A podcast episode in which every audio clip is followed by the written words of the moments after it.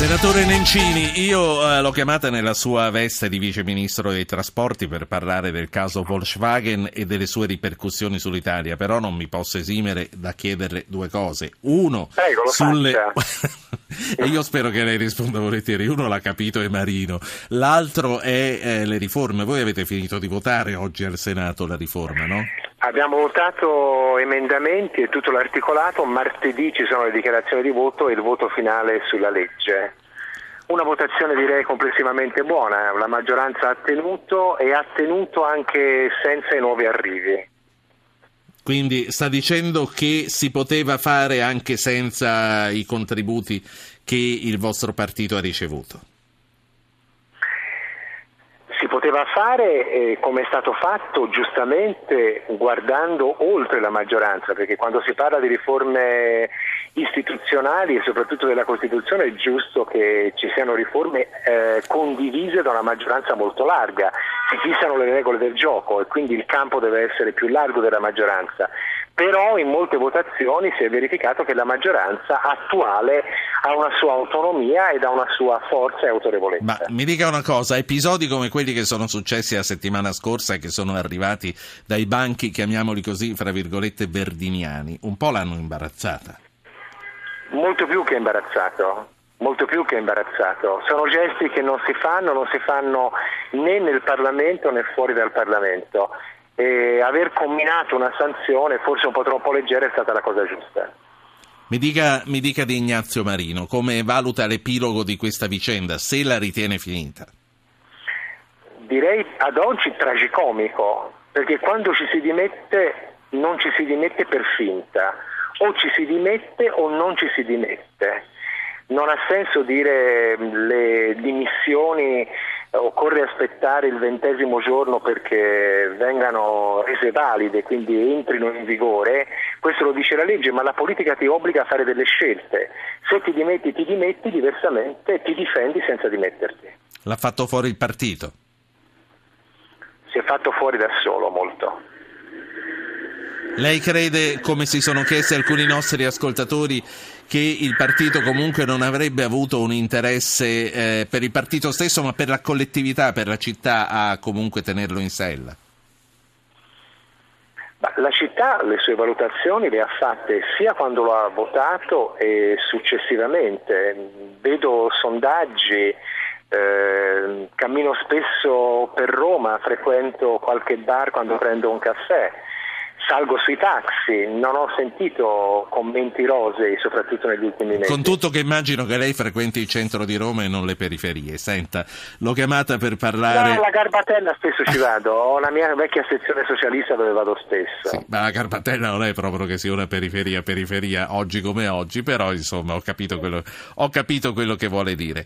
Eh, non le chiedo sul futuro di Roma, ora vorrei parlare invece sul futuro dell'auto, della Volkswagen. Lei ieri ha parlato in Parlamento, ha detto non c'è dubbio che per quanto riguarda le prove di laboratorio della Volkswagen si tratta di frode e poi ha aggiunto che il MIT si avvia a fare controlli innovativi che riguarderanno circa mille veicoli Euro 5 ed Euro 6 e che saranno effettuati sia in laboratorio sia su strada e non riguarderanno solo Volkswagen. In Italia quante sono le vetture Volkswagen coinvolte dallo scandalo? Le vetture segnalate da Volkswagen e dentro le vetture metto Volkswagen, metto Audi, metto Seat, metto Skoda, quindi le, le, le quattro case che fanno riferimento al marchio madre, per capirsi, della Volkswagen, segnalate sono 648.000 e qualcosa, diciamo 649.000, arrotondiamo per leggerissimo eccesso.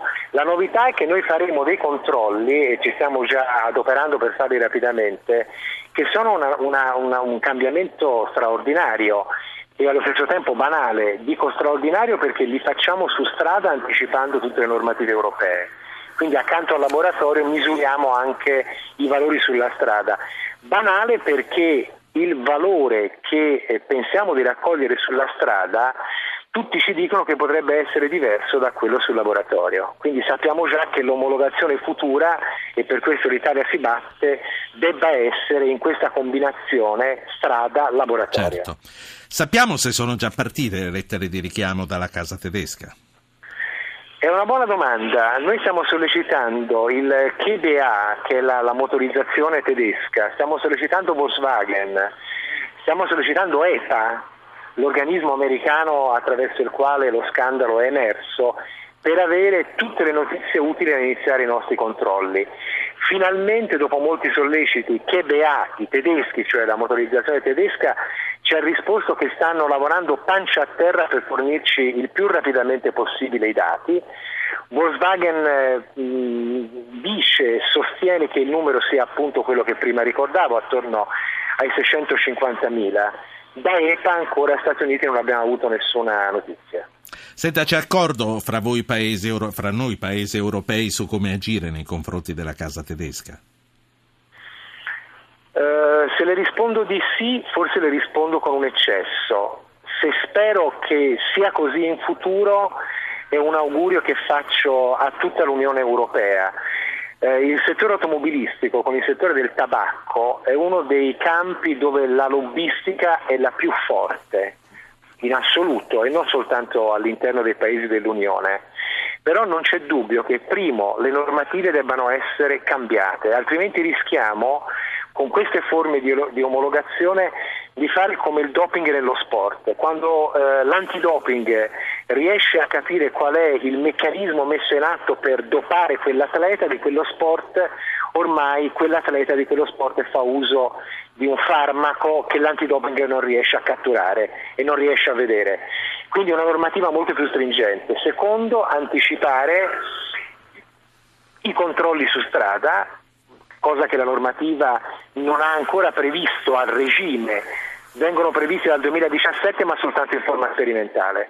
Questi sono i due punti che potremmo mettere rapidamente in campo. Senta, c'è ancora una valutazione che le voglio chiedere prima di salutarla. Eh, si teme una ricaduta sulle aziende italiane di componentistica. Che rischi corre il nostro automotive? Sono due possibilità di lettura, c'è un bicchiere mezzo pieno e un bicchiere mezzo vuoto. Noi abbiamo un migliaio di imprese che lavorano con eh, Volkswagen per un volume di circa un miliardo e mezzo di fatturato annuo complessivamente quel mondo lì fa 20 miliardi di fatturato, parlo di Italia, di cui 20 rimangono da noi e 20 vanno verso altri paesi europei, compreso la Germania ma non sul fronte Volkswagen. Sì.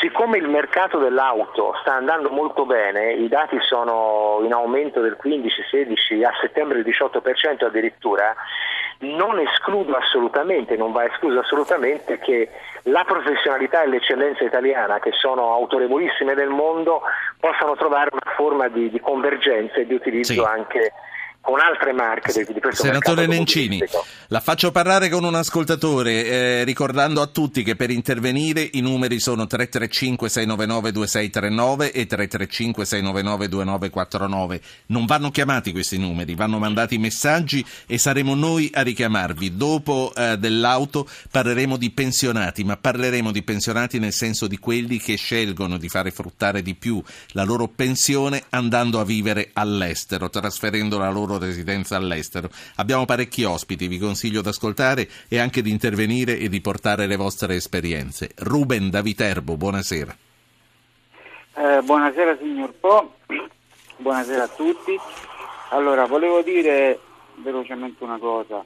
Intanto su, sull'an, sull'antiparticolato andrebbe fatto um, un esame molto più perché non si capisce bene queste particelle che vengono poi diminuite e vengono insomma sì. rese più, mm, più piccole e quindi sono ancora più dannose. Uno. Due, su Marino volevo dire velocemente, non è che il Papa per caso se l'è presa con Marino per il fatto delle coppie gay, che lui ha sposato e ha... Ho capito, Insomma... va bene, chiediamo, chiediamo anche a, a Nencini, eh, vecchio socialista, se lui ritenga che Marino abbia toccato dei nervi scoperti intervenendo sulle coppie omosessuali e anche partecipando al Gay Pride come ha fatto. Però prima la uh, parte di domanda che riguarda i controlli sull'antiparticolato. Io non so cos'è, spero che lei abbia capito la domanda perché io sono totalmente fuori da questi... Conosco, conosco il particolato, conosco il monossido di carbonio, conosco l'ossido di azoto, stiamo parlando di tutti quei, quei fattori eh, che provocano negatività nell'aria e quindi anche per i cittadini che, che, che abbiano l'auto che non l'abbiano non, non, nessuna, eh, non fa nessuna differenza rispetto ai quali nel passaggio da Euro 3 ad Euro 6 una parte di questi fattori sono stati abbattuti come danno di circa l'80-84%. Sul particolare ne abbiamo discusso ieri proprio in commissione, c'è una normativa che può essere migliorata, noi siamo all'avanguardia, noi Italia, nel fronte di quelli, di quelli che vogliono eh, modificare e migliorare questa forma di normativa. Sì. Per quanto riguarda eh, Marino, no, non penso. Il pontefice si è contraddistinto e lo sta facendo quasi quotidianamente per eh, giudicare le persone sulla base della loro libertà di scelta. Capisco che la Chiesa non possa spostarsi oltre un certo confine, ma il gesuita Francesco sta sostenendo sì. posizioni che alcuni laici ancora hanno problemi a sostenere. A proposito di Papa Francesco, segnalo agli ascoltatori che verso le 20.45 incontreremo Nello Scavo, un giornalista che sta per pubblicare, uscirà martedì prossimo, un libro, un saggio su i nemici di Bergoglio. È andato a cercare di capire chi rema contro Papa Francesco, quindi un'inchiesta molto interessante. Proprio senatore Nencini, vice ministro dei trasporti, l'ultima cosa che le chiedo è su Marino. Il suo ministro, insieme al vicepresidente del CSM, è stato indicato come eh, una delle due persone che erano vicine a Marino. Lei gli ha parlato, lei ho sentito da quello che ha detto che è molto critico nei confronti del sindaco. Lei ha parlato con Del Rio? No, non oggi, ci siamo sentiti ieri, era a Bruxelles eh, a difendere le posizioni italiane, lo ha fatto e lo ha fatto bene. Sa, quando ci sono rapporti di amicizia, i rapporti di amicizia vanno al di là della politica, esondano rispetto alla politica, quindi si è espresso una forma di vicinanza e non posso fare altro che applaudire. La saluto. Rimane amici anche quando siamo in condizioni di grande debolezza, anzi, soprattutto in quel momento lì. La saluto e la ringrazio, Riccardo Nencini, eh, vice ministro dei trasporti. Buon lavoro anche a lei.